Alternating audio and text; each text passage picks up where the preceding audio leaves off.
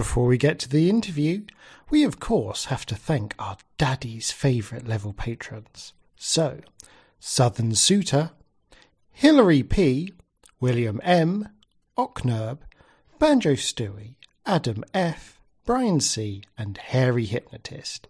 Just know you are daddy's favourite. Hello and welcome again to the Kinky Boys podcast. I'm Craig. Joining me as co-host is Master David. Hi there. And we have a special guest, Rugger, who will be coming in to talk to us today around body modification. Hi, Rugger. How are you doing? I'm doing well. How are you two doing today? Great, thanks. Doing so, well. Could you possibly give us a bit of an introduction to yourself, who you are, what you do? I can. So I'm from Ottawa, Ontario, Canada. I've been part of the kink community in various ways for twenty plus years. I was Mister Ottawa Rubber. I've competed at Mister International Rubber.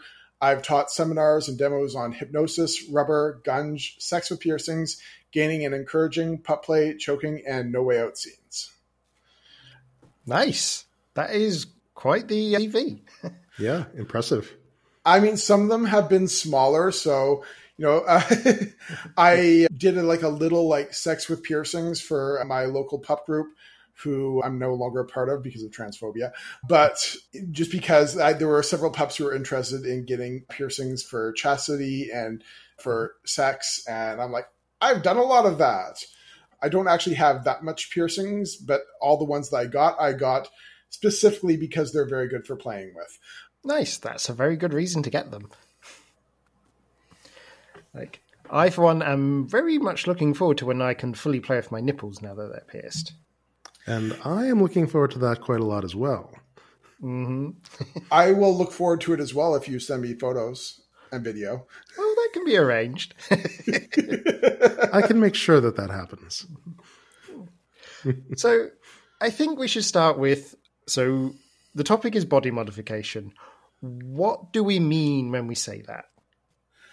Really, body modification in a kink context is any sort of change you do to your body for the purposes of fetish or sex. And so that can be tattoos, both in really any form. It can be piercings, it can be branding, scarification, pumping, inflation, so injecting saline to make th- certain body parts larger, larger, microchipping.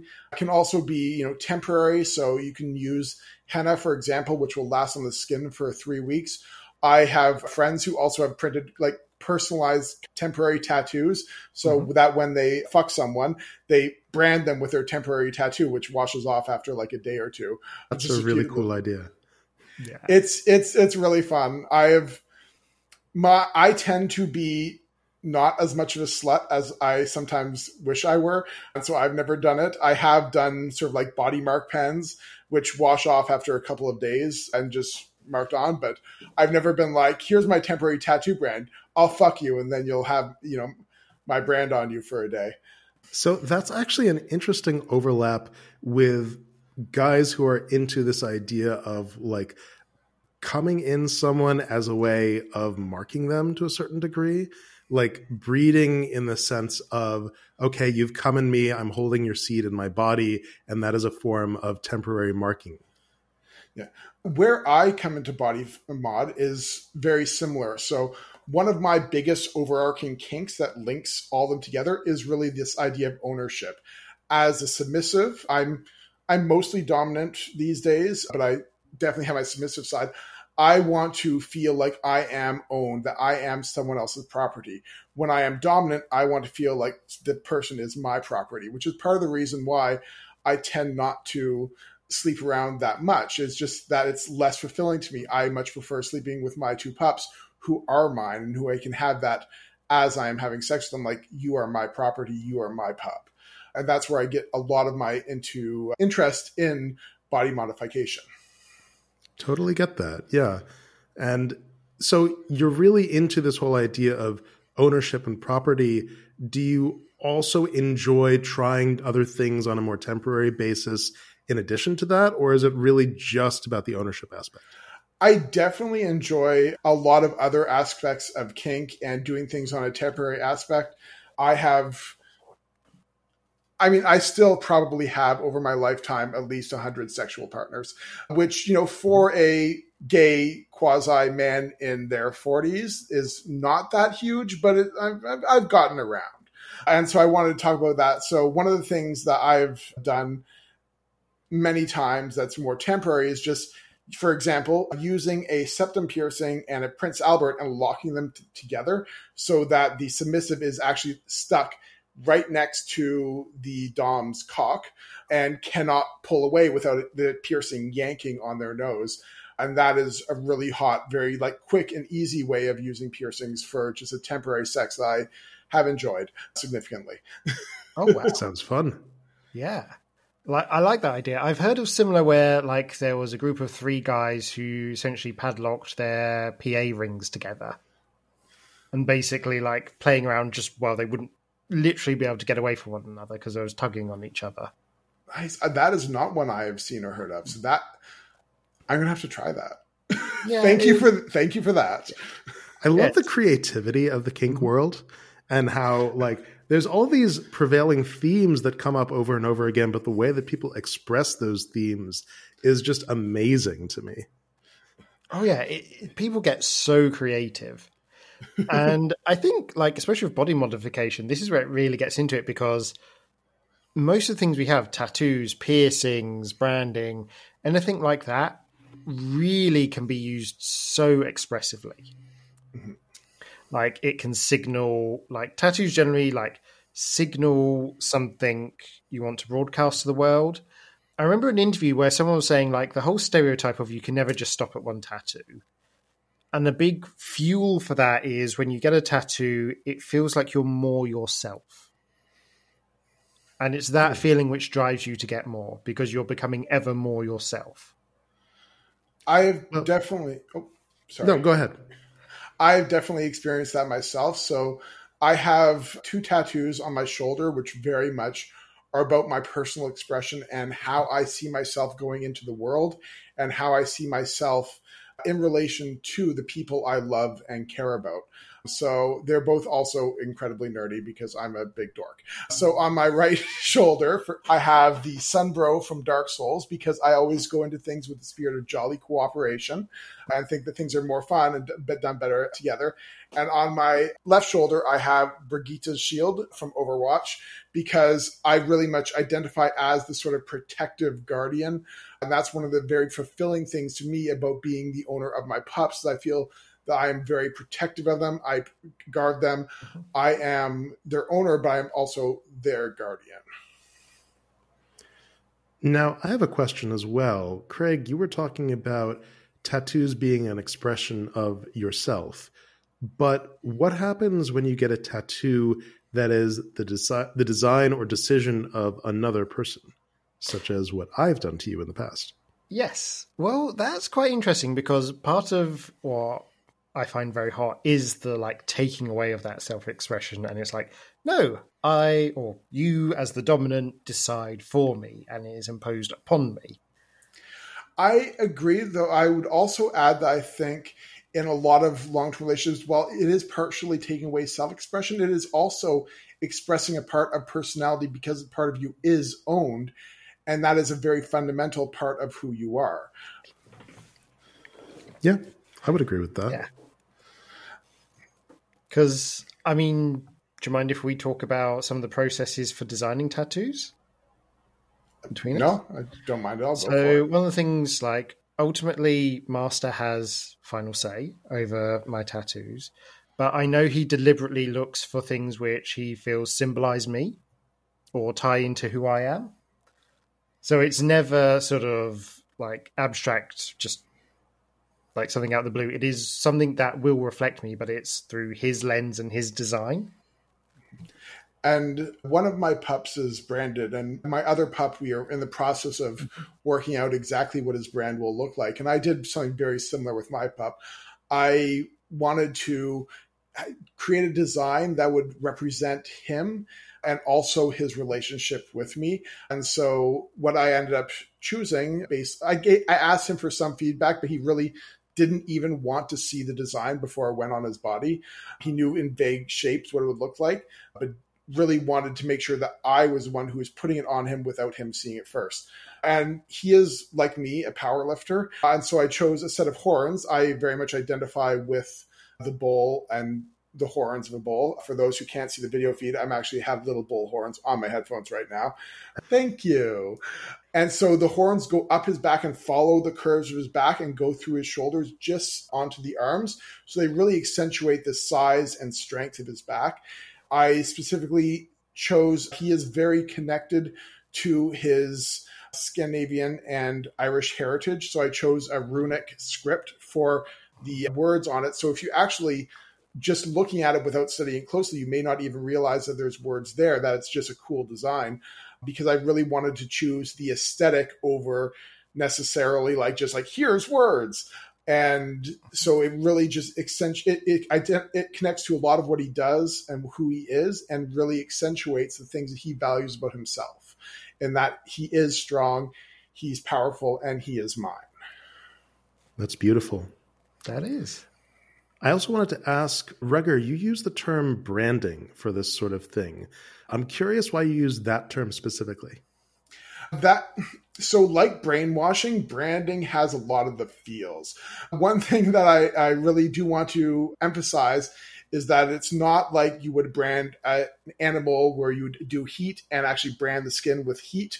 If you do that with humans, it is very dangerous. Human skin is not like cow skin, and you will rip it off and it can very easily get infected, and then you will have a very bad time. I have met casually some people who are into that sort of thing, and it is a risk that I would not recommend for anyone who does not have access to a whole like fuck ton of antibiotics and medical care and can afford to spend a month in the hospital if it gets in- horribly infected. So I would, my official recommendation is don't. But the term branding gives all those nice feels. I, you know, brand them like a farmer brands their cows, just with a tattoo gun. And are you the one applying the tattoo yourself, or are you going to a tattoo artist who applies the tattoo on your behalf? I went to a tattoo artist. I am not skilled enough as an artist. I really wanted something that looked amazing and that he could wear with pride and show off people and be like, this is my brand. I am my master's property. And so I made sure that the tattoo artist, I, I went to the same tattoo artist I've gone for all my tattoos. And I told her, so this is a tattoo that you can say no to if you're not comfortable with it, but I really want to have your help to, for, to design a brand and put it on my pup. And she, her r- real concern was that he was fully willing, because she has heard tales of people who were branded really not consensually, and things like a John branding a sex worker who is in a position of moral, it's not a good thing. There's a, a, power. a power dynamic that is not entirely consensual, shall we say. Yes, that's yeah. a very excellent way of putting that. I wish I had thought of that instead of just going silent. I think I think this is a good juncture to talk about the active decision to get something as permanent as a tattoo, particularly when it pertains to a relationship. Yes, I so I agree. I think that as a Dom, one of the things I'm always considering is I want this to be a source of one hundred percent pride and gratitude and love on my sub's body. And so I always work with my sub in order to find a design that will really work with them and suit them, and also and re- reflect our relationship in a very positive way. So my other pup, Kale, really wants a Venom tattoo on his back. So I can't do the same tattoo, as much as it would be really hot to have both my pups on all fours and see the matching tattoos. That fantasy will not be realized for me. The other ethical aspect is that even if both people are very committed to the relationship, and sometimes they are not. One I, friend of mine had his master brand him without the same level of commitment that he had to his master, and it was not good in a lot of ways. So you want to make sure that you are both committed to the relationship before you do anything like this. Mm-hmm. And it is, they're fitting for both people. But I also want to say that as much as a tattoo is permanent, I feel like there is a cognitive dissonance in the way that people handle risk and kink versus the regular life. I, a friend of mine was in a relationship with his master, and that relationship, after he was branded, did not work out, and they separated. They both paid half of the cost for some laser tattoo removal and a, repl- and a cover-up tattoo, because he decided that he wanted something else there so that he wasn't looking at the space and being like, that's where my brand used to be. So he faded the tattoo a bit, got a new one. They split the cost. It was about one thousand dollars each versus a conventional relationship that I was in where I ended up losing about, in total, eighty thousand dollars doing the things everyone was saying, oh, yes, you're doing the right thing. Whereas my friend had everyone telling him, oh, don't do this. If you get a tattoo, you're going to regret it. It's going to be awful. Never do that sort of thing.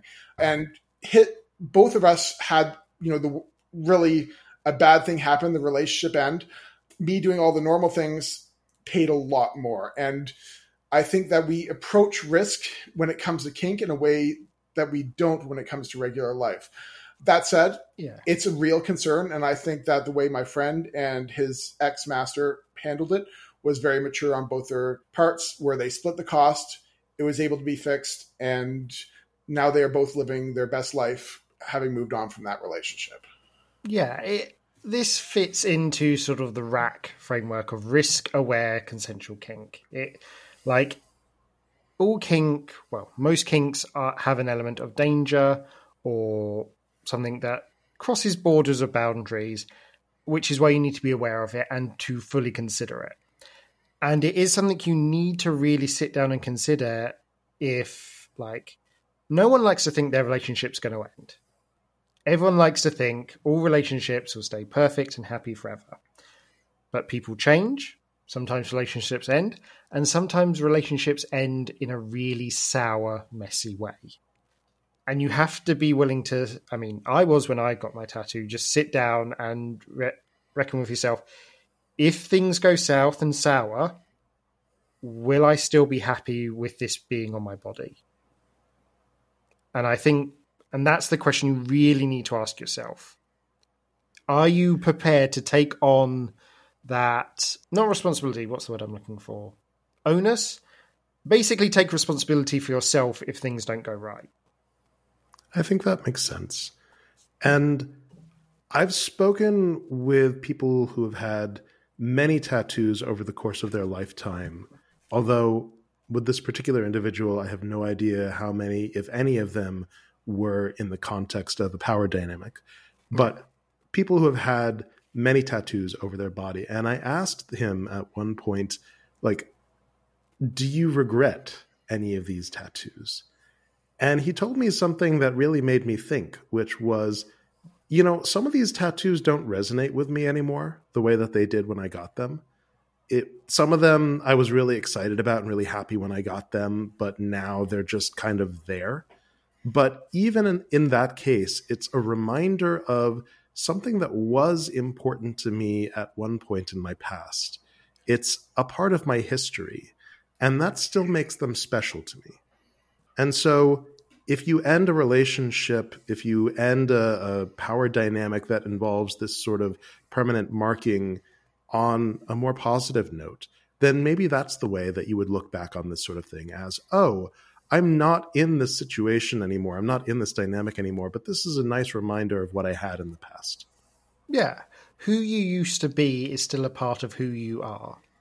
Mm-hmm. And I do think it is about going into it with the right mindset. And, you know, I will say, like, I will tell people, like, it's not to be gone into lightly. I do consider body modification edge play. Like, it is something you need to be seriously aware of and have be able to take responsibility for yourself on and put proper time and thought into it and not just think with your dick over it. Yes. But, yeah, like, I'm not sure where I'm going with this. Just like, it is something you can do, and like it, as long as you are willing to take responsibility for yourself. I would also say that if, you know, it's something that your dick is saying, but you're not ready to take responsibility, henna lasts about one to three weeks. I just wanted to also mention that in your podcast on Bully Play with Sorn, you mentioned that henna is banned in the U K, which is not entirely accurate. Black henna, which is not actually henna, it's a coal tar dye, is banned as a cosmetic mm-hmm. on skin in most of the developed world, in the European Union, Canada, the U K. And that is because it sensitizes skin so that you will eventually have an allergic reaction to it, no matter how it started. It is still allowed to be used in hair dye. And so that's one of the reasons why if you're dyeing your hair, you want to be really careful with gloves, because yeah. you could dye your hair and then suddenly you have a horrible allergic reaction after you've done it thirty times. What henna is, is it is a sort of reddish brown, can sometimes be orangey or yellow, natural substance that doesn't have that and is still legal in the E U, U K, Canada, the U S for use on skin because it does not have those properties. So do not, if you see a black dye that advertises lasting for one to three weeks, be very careful of using it. Henna is very safe and great for a temporary tattoo that will last one to three weeks. Good to know. So actually, on that note, personally, when I think about permanent body modifications, the first place my mind goes is tattoos. But maybe we should talk about some of the other options, mm-hmm. temporary or permanent, in terms of body modifications that are different from tattoos. And I think this is a point, Rugger, where I'm going to need to lean on your expertise because I have very little of that. So I do have a lot of experience with other sorts of permanent body modifications and using them for play. So I have four piercings, which is not that many, but all four of my piercings I got specifically for fetish-related purposes, often multi-purpose. So I have a Prince Albert, two nipple piercings, and a septum piercing, and they are all very fun to use. I should say, in terms of safety concern, that if you're going to be using piercings for play, you want to make sure they are at least six gauge. Any higher than that, and you can risk the cheese cutter effect, which is when a thin piercing just rips through the skin. And that is really to be avoided. I have had friends who have ripped piercings, and it is really not pleasant. So with that being said, they are really fun to use. I've had rope tied through my nipple piercing. And so that I was, if I tried to like fight too hard, it was pulling on my nipples, which was very hot. I've had leads and leashes attached to my septum piercing. I've also had my septum piercing attached to another person's Prince Albert. So I was forced to just basically be right on his cock, smelling his cock, which was very hot. This septum piercing that I'm wearing right now was gifted by a former dom of mine. It used to be his Prince Albert. So that is another way. So it's a reminder of me sort of like, yeah, he is still in some way has owned a part of me. And I am, I mean, the smell of his cock is, is completely gone now, but I can imagine that I'm still smelling him. That's quite a head trip. I like that. I've also had my Prince Albert in other people's septum piercing. My current Prince Albert is a two gauge, and that's actually very difficult to to put in a septum piercing. My so this so, my current one has not been in anyone's nose, but all of my old Prince Alberts before the two gauge are now in someone else's septum. So for people who know little to nothing about piercings, including me, what do the gauge numbers mean? And is a, is you know higher numbers mean bigger or smaller? How does that work? Higher numbers mean smaller. So really, I think if you want to know what the sizes are, there are lots of great images online that you can just look at that will show them all. Once you reach, and it's it's it's about the thickness of the material. So piercings, they have two measurements. One is diameter, which for a flat barbell is just the length of the barbell. But for something like a ring septum, which is what I'm wearing right now, it's the diameter of the circle. If you're doing a you know curved barbell or a horseshoe, that's the diameter of it at its widest point. And then there's also the gauge. And so a, I can't remember the exact sizes of it, but once you get to a four gauge, it's getting quite thick. Six gauge, quite thick as well. The differences between gauges increase in magnitude as you're getting smaller. So the difference between a, for example, sixteen gauge and a fourteen gauge is like a one millimeter, if that. I think it's actually, it's it's much less than one millimeter. Once you get down to the difference between a two gauge and a zero gauge, you're seeing like a full like three or four millimeters in size difference. And so it's, it, it it's a logarithmic scale that as you Got get it. to a six and four, it, they become much, much wider. And when you do that, it's much safer for play because there's a lot of skin there for it to pull on and not just rip through, which can happen if you have a very thin piercing. Personally, I did not use any of my piercings for play until they were a six gauge. I know people who've done it with like eight and ten, and it makes me anxious. Mm-hmm. I, the only person I actually know who got a piercing ripped out during play was doing a twelve gauge, and it was yeah. not pretty. I was not there when that happened, but I I heard it, and I sort of was like, I was reaffirmed in my decision to not do any before six gauge.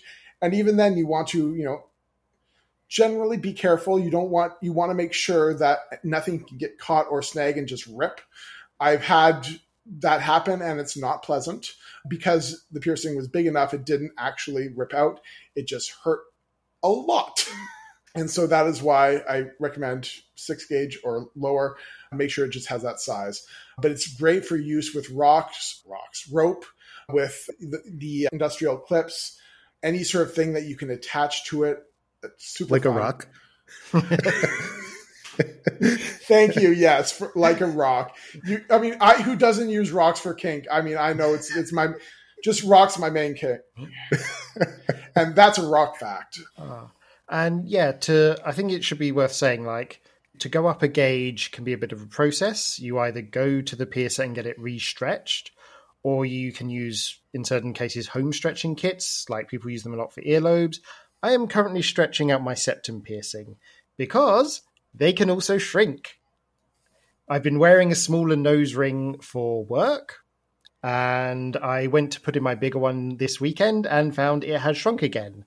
So I am re-stretching my septum with what's called a pincher, which is just like sort of a half curve horseshoe shape where it tapers at the ends, so you can work it through. And it does mean for like a week or so, you are back to having, I mean, in the term of septums, what people describe as a spicy nose, where it is quite sensitive. Which, now that I think about it, could also potentially be useful in some kind of kink play. Yes. Oh dear, I've given him ideas. You have indeed. Yeah. I think... I think we should talk about the process of getting pierced, and maybe just to jump back, also the process of getting tattooed. Yeah. That's good to me. People tend to have a lot of questions about them. They tend to ask, like, did it hurt? And what they're really asking when they ask that question is, is it a level of pain I could bear? I find that's what they really mean most of the time. And I would say I've never met anyone who wanted to get tattooed but could not manage the pain unless they were going for a spark part that's spicy. There are definitely parts of the body that are spicier than others. I have a tattoo on the back of my knee, and let me tell you, whoo boy, that one hurts. Mm-hmm. But if you're going for like the meaty part of your arm, you I could, I fell asleep. Yeah. Like, it's worth saying, like, it's hard to describe the pain of a tattoo. And, like, half the time it's not pain. It's just, like, discomfort. Because it changes over time. So off. So it starts off, like, the best description I give it is, if you've got a bit of a nail, put it on the back of your hand, press down, and drag down. That's how to it... clarify, you mean a fingernail, right? Yeah. Not a metal nail. Yeah, no. Yeah, just Make drag sure. your fingernail with pressure down your skin. That's roughly close to what the tattoo needle feels like. And it's not constant because they're having to stop every ten seconds to add in ink. So you get ten seconds of that, ten seconds relief, ten seconds of that, ten seconds of relief. Then you, and you think, oh, this is easily bearable. You know, I could fall asleep with this. It's just annoying. Then your skin starts to get inflamed where it's constantly being jabbed, and the pain level goes up, and you're like, oh, this is getting hard. And then your brain starts releasing endorphins because it's like, the pain isn't going away. Let's try some management chemicals. And so the pain goes down again, and so forth. So it's like, there's no one singular sensation, but it's a process, and it's a bearable process. I will say that if you get tattooed for a very long session, those endorphins do run out. So for your first mm-hmm. tattoo, I recommend a shorter session. Really saying that's, you know, you can manage in one or two hours and increase your tolerance from there. I am currently doing six hour sessions, and my endorphins usually run out by like hour four. And then the last two hours of me being like, okay, just breathe, breathe. Mm-hmm. Yeah, and you can work with that. Most tattooists are happy to do multi-session projects. So you can say, like, can we just keep it to four hours per session and spread it out? Mm-hmm. Yeah, so to go back to piercings.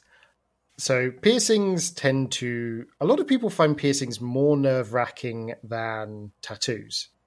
The piercer I went to for my nipples, she did say, like, most of the guys who work in the tattoo parlor upstairs really have to psych themselves up if they come down here to me. And it is... Piercing tends to be a much more intensive pain, but far, far quicker. Like, half a... If you get a good piercer, it should never last more than half a second. I have found piercing much easier than tattooing, except mm-hmm. for the time that I did both my nipples within quick succession. The first nipple was super easy. I'm like, oh, that didn't hurt at all. The second nipple, I wanted to like jump out of my chair and scream, and just I had to grip the chair and keep myself from moving, because otherwise, you know, I, there's someone jabbing a needle into my flesh. Oh, yeah. Yeah, same. And, like, on my personal pain scale, my first nipple was a seven. The second nipple was a full-blown ten. But again, it lasts half a second. I mean, with nipples, it's actually, I found, like, the day off, like, the from getting them pierced for the next forty-eight hours was more frustrating and difficult than getting them pierced. I find that, yeah, the healing process is definitely worse than the piercing itself. Mm-hmm. My P A, I was very nervous for that. And I was like, oh, that was fine. And then I made the mistake of working. I, for, for my job, I go into people's homes and help them with whatever they need help with. And so it's a very, a job where I have to move a lot and bend down and can't really just go and clean out my piercing every couple of minutes. And so crusties would form on my P A. And then as I was helping people with cleaning, they was moving up and down through the freshly pierced raw hole. And that really, really was not pleasant. And so now I, I, I love my P A. I think it's a great piercing both for play and for appearance. And I recommend that more people get them. Just book time off work first, or have an office job. Something where you don't have to move yeah, for like I, a week afterwards. I made my excuses about my laptop camera being done because I was not wearing shirts. I had done the gay, like gay man thing of all my t-shirts are really tight fitting, which is terrible when you've got freshly pierced nipples because they feel like they're sun, like really sunburnt. So any sort of sensation or touch on them is like really intense and pe- just uncomfortable. I just had a sudden thought. Is there such thing as a nipple piercing bra? Which is to say, like, cups that go over your nipples to protect them? Because if that doesn't exist, that should exist. That should exist. I mean, I got pasties. Like, I like she literally gave me, like, padded cotton pasties to put over my nipples for the first couple of days. I had, yeah, just padded cotton pasties as well. But uh, yeah. I have never, I, I right now, when, you, when you're saying like nipple piercing protecting bra, I'm thinking Madonna's giant cone nipples. Like that ah, would protect them. Oh my yeah. God, I love this idea. But yeah, so the big danger of piercings is infection, because that can really screw up the healing process, that can screw up the sort of hole they're trying to make. And different piercings heal at different rates. Like, most people have, like, the earlobe piercing, which heals in about a month. Like, na- septum piercings tend to be about four months. And nipples tend to be the one of the longest, because it's also quite a lot of flesh, but also ducts inside your nipples, which can be quite troublesome, tend to take anywhere between six months to a whole year to fully heal. And that can also happen again when you're upsizing them. My nipples at first, actually, they healed really quickly for my first piercing. They healed within about four months. Then the last time I upsized them, I went to six gauge, and they took over a year to heal from upsizing to six gauge. So I decided to stop there. Mm-hmm.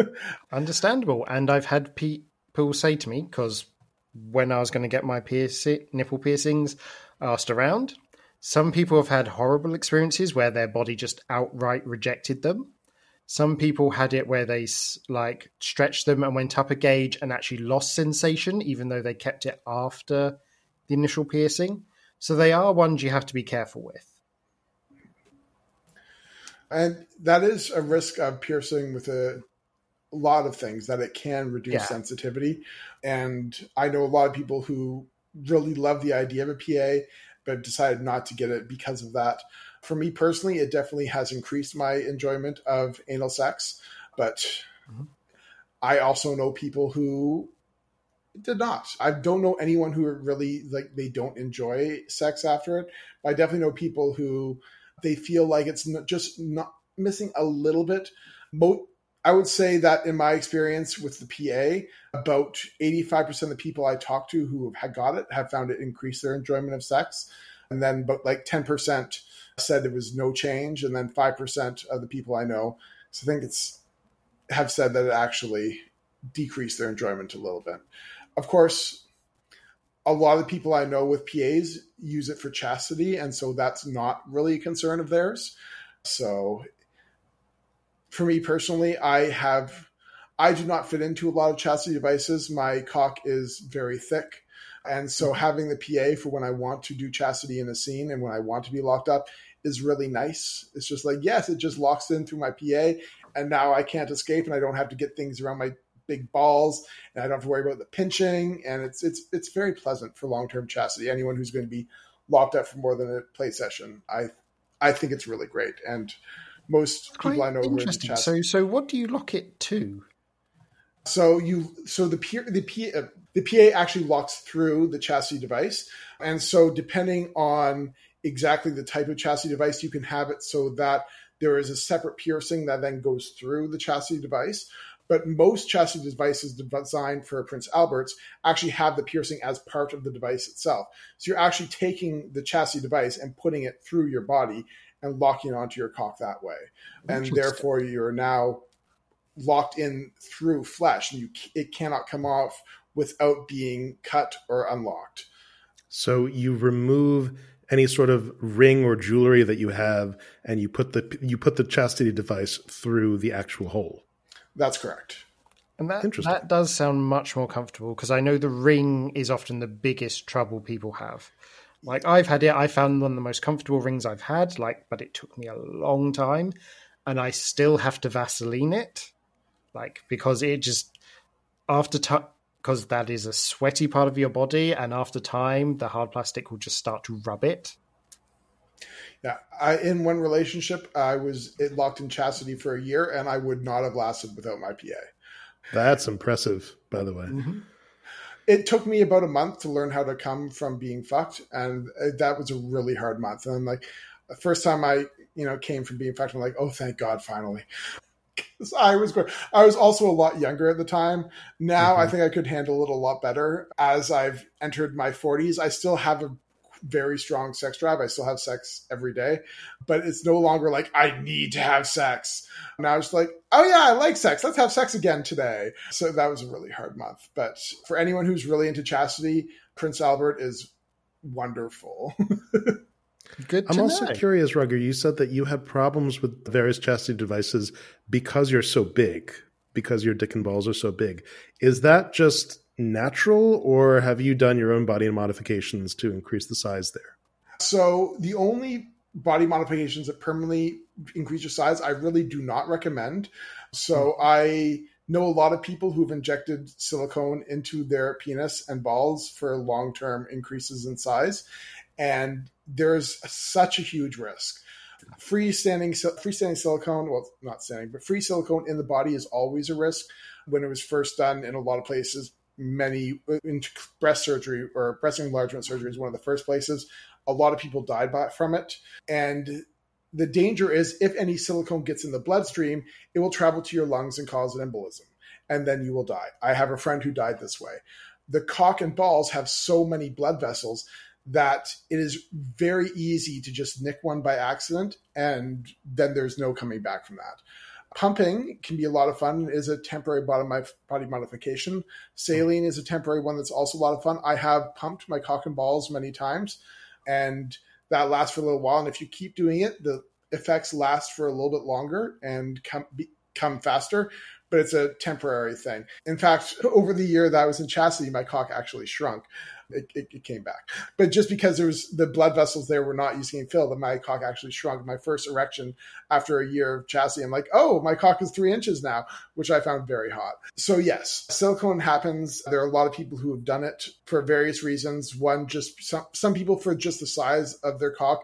One other reason that a lot of people get body modification is for dysmorphia of various kinds. I know many people who identify as bulls who really dislike having a cock, and so they have injected a lot of saline into their penis to make themselves have what they term an udder, which helps their body dysmorphia, but comes at severe personal risk. So I do not do silicone. And I really recommend that anyone else considering it value their life more than what yeah, is desiring them to do it. It is one of those things where like the risk on it is too high. And, you know, we as a podcast officially, our stance is like, stick to saline. It's a lot safer. I know it's temporary, but like it doesn't risk your life in the same way.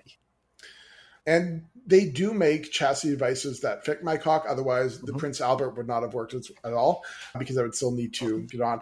I have slept with people than, with thicker cocks than I have. It is just definitely girthy. And yeah. most chastity devices, even the wide ones, don't fit it comfortably.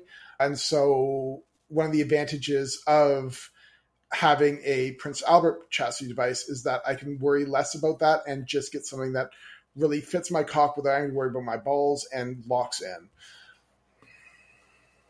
No, that is like, sounds like a really good plan. I mean, I know with the size thing, Arza, who's the co-host, he has a three D printer and he's very keen on like custom sizing. So like, even if you have like one of these really big cocks, it's like, you can get something for it now if you have a three D printer. Yeah, I've, I've recommended that for other people I know. When I was locked in chastity, that was not really that much of an option because mm-hmm. I'm very old. Yeah. I think if we could start, because we touched on pumping. I think that's an interesting one because it's also, in my opinion, one of the most common things people do, particularly with nipple pumps. Mm-hmm. People get the little like doorstopper snake bite kits from a lot of sex shops, where they're like, they're just the pinchable rubber tubes and just start that way. And obviously, like, it's a small thing, but the thing is, like, it sucks blood into your nipples. It engorges them, makes them look bigger. If you do it enough over the time, certain amount of scar tissue can build up and it makes your nipples bigger. So I would say pumping is actually one of the most common body modifications amongst gay men that people do.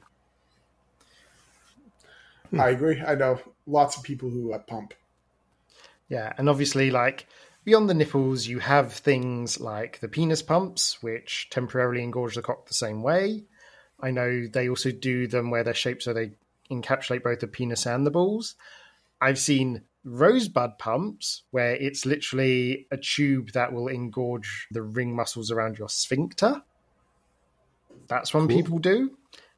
I'm trying to think of any other place people pump. So for someone who's curious to get started with this whole body modification thing, would you say that pumping is a good way to do it? And what sort of pumping would be good? Pumping is a very good way to do it because this little snake bite kits are really cheap.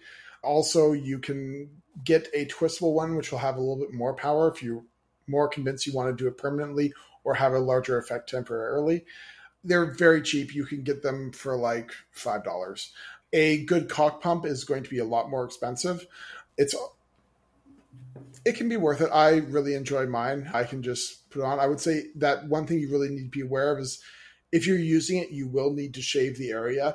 Any hair will mean that it's going to break the seal. Air is going to get in slightly, even if it's just a little bit, and just break the seal because it functions entirely using a vacuum.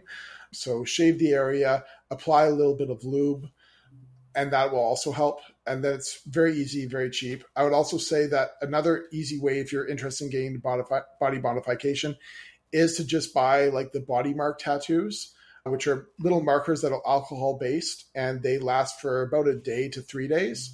They are water-resistant, but they will still wash off if you're like, oh, this is something that I did not expect to show at work, but now it will, so let's get a lot of yeah. soap and scrub. Henna actually dyes the skin rather than just being an ink that sits atop the skin. Don't use things like Sharpies and ballpoint pens. I know people who have, and they have regretted it because it does not adhere to skin. It will get everywhere. And it also contains ingredients that are really not meant for skin because it, the skin can absorb them. It's not healthy. Anything that is safe cosmetolo- cosmetologically is much better, which the body mark tattoos are. Do you have any recommendation where people could find those body mark tattoo pens? I always get them on Amazon. They, they're made by Bic, so they're not hard to find, but a lot of shops won't just easily sell them. If you go to a large department store, you could probably find them, anything that has a sort of like large art section, but I've never actually bought them myself anywhere other than Amazon. Cool. Cool. And what else do we have on our list? Microchipping. Now, this is an interesting one. Yeah, so microchipping is essentially the same thing you would do to a pet, which is the appeal to it for a lot of people.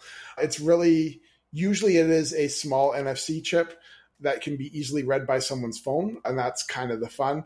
So a friend of mine has one, and you can tap your phone against, and it'll tell you his name, his owner's name, what to do if found, and that sort of thing. And it's just a lot of fun, where he will be like, sometimes as, as part of the scene, really be like, I've been lost, can you help me? And then have people scan his microchip. This can be a very subtle way of having a sort of brand for mm-hmm. some people where they don't want the actual tattoo. If they're, you know, going to be going swimming and people see it, they don't want people to ask questions. That microchip, which is always there, which they can feel, and they know that, you know, everyone will know it if they tap it, which requires actually having a phone and tapping against it. For a lot of people, it really gets into the pet play fantasy, for especially pups. Dogs are the one of the animals that you tend to microchip the most, along with cats. A lot of people are also into cat play, and really living that sort of I am a pup fantasy of being microchipped as a way of marking ownership and what to do if found. It's something that can be a lot of fun, and something that can have that sort of like constant reminder, and also help you really identify with who uh, who you are and how you see yourself. Yeah, and this... Sorry. I was just going to ask how long, like if you do get a microchip, how long would you expect it to remain active and functional in your body? I, you can expect it to last quite a while. Most microchips that are safe for human use are really designed to last like twenty plus years. I mean, obviously things happen, and I would recommend going to someone who has more experience with them. This is not something that I have a personal interest in. I have friends who have done it. My friend who got microchipped, my closest friend, I should say, I've met a lot of people who have, I got it done seven years ago, and his chip is still functioning perfectly. I know that I'll use the same technology that you would use in pets, which are designed to last the lifetime of the pet. So beyond that is beyond my expertise. And if you go to get a microchip injected in your body, is there a risk that you accidentally also get vaccinated? Yes, there is a very high risk that you will become more safe from disease because you are now vaccinated. um, so if you know some anti-vaxxers, just recommend they get microchipped instead, and the vaccine comes along with it. Yeah. So I think, do we have anything left on? So we have scarification. Now this one, I I do not like to think about scarification. It, it freaks me out. It is not something I have ever personally done, so I can't really comment that much on it.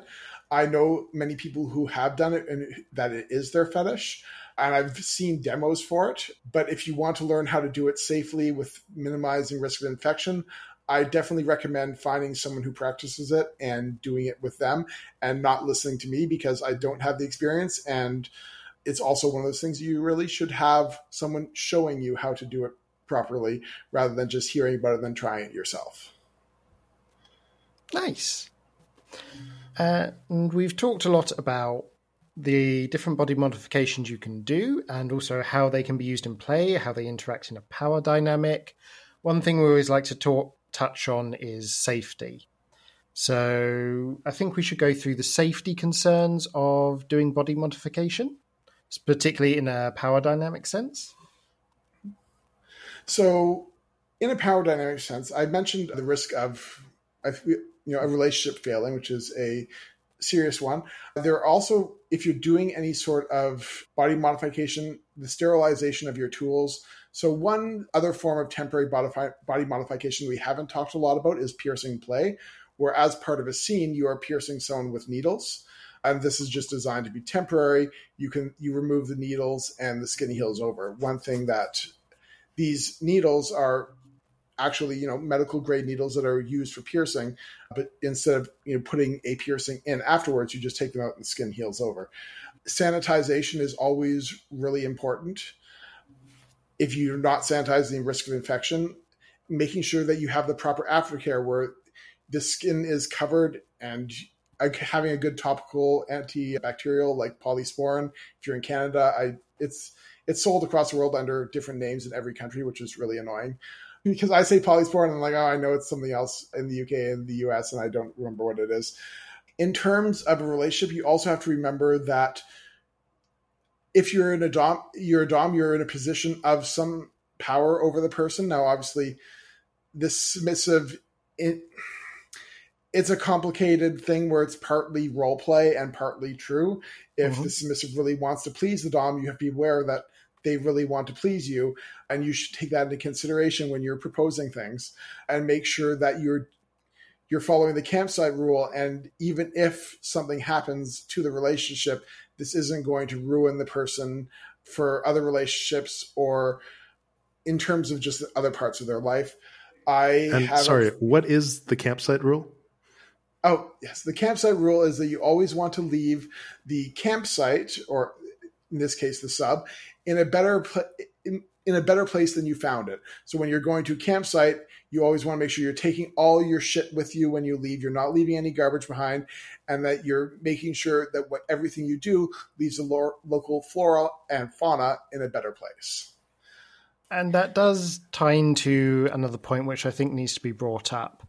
So, you know, often the divide between B D S M play and abuse is they often have the same same workings, but within a different framework of consent and health, like healthy interaction. A noted tactic of people trying to keep people in abusive relationships is to pressure them into getting things like tattoos, piercings that are particularly visible, that will reduce their ability to sort of like get work or pass through society, which will further isolate them. And I think this is something to be brought up. Like, even in general, body modifications will have an impact on things like, depending on your career path, like what jobs you're able to get. And that is something that really needs to be considered.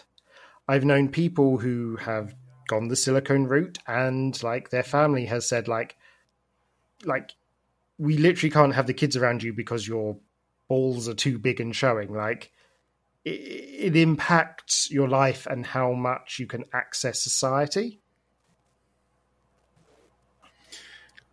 Yeah, that that's a good point. But I will also comment to say that just because it impacts your life doesn't necessarily mean that's a bad thing.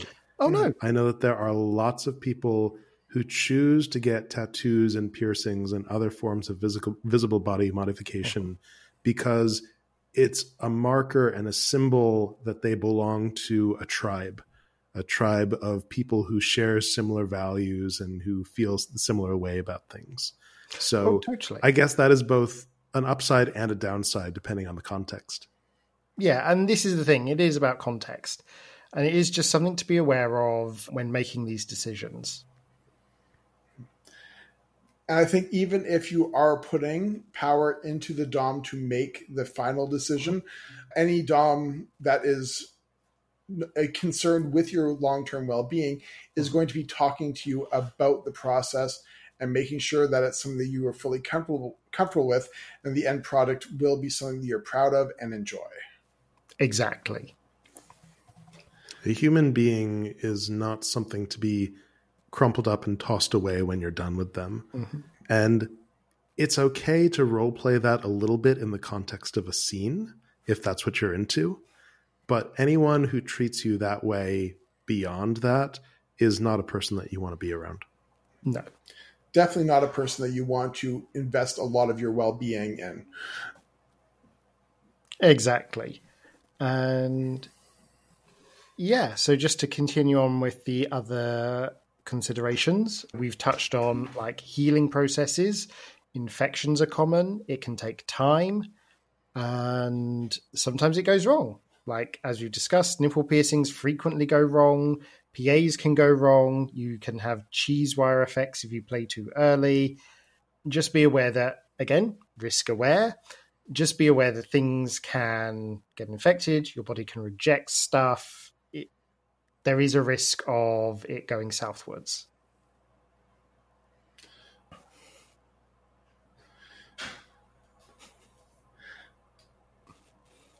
So yeah, I've seen we're coming up to the hour mark, so we should probably leave it here, there. We've covered quite a bit with this, I feel.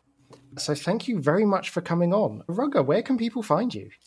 So easiest way to find me is I am dammitmoomoon on Mastodon, wolf dot group. So dammitmoomoon at wolf dot group. If you're on Twitter still, I am dammitmoomoon on Twitter. I'm also berberley if you want to see me naked. And that's the easiest way to reach me. What Wonderful. If we want to see you naked on Mastodon? Dammitmoomoon is, because of Mastodon's very generous, sensitive information and content warnings, I can be horny on main on Mastodon. So thank or you. Or if you're very... watching the video, I can also just back up. Oh, yeah. Patrons are getting a treat. That leg tattoo of yours is awesome. Isn't it? I really love it. Yeah. So to describe it for the audio listeners, it's like this big mandala effect going fully up the leg. It's actually not very comfortable. Nice. So yeah, thank you very much. Listeners, I hope you found this educational and giving you food for thought. And as always, play safe.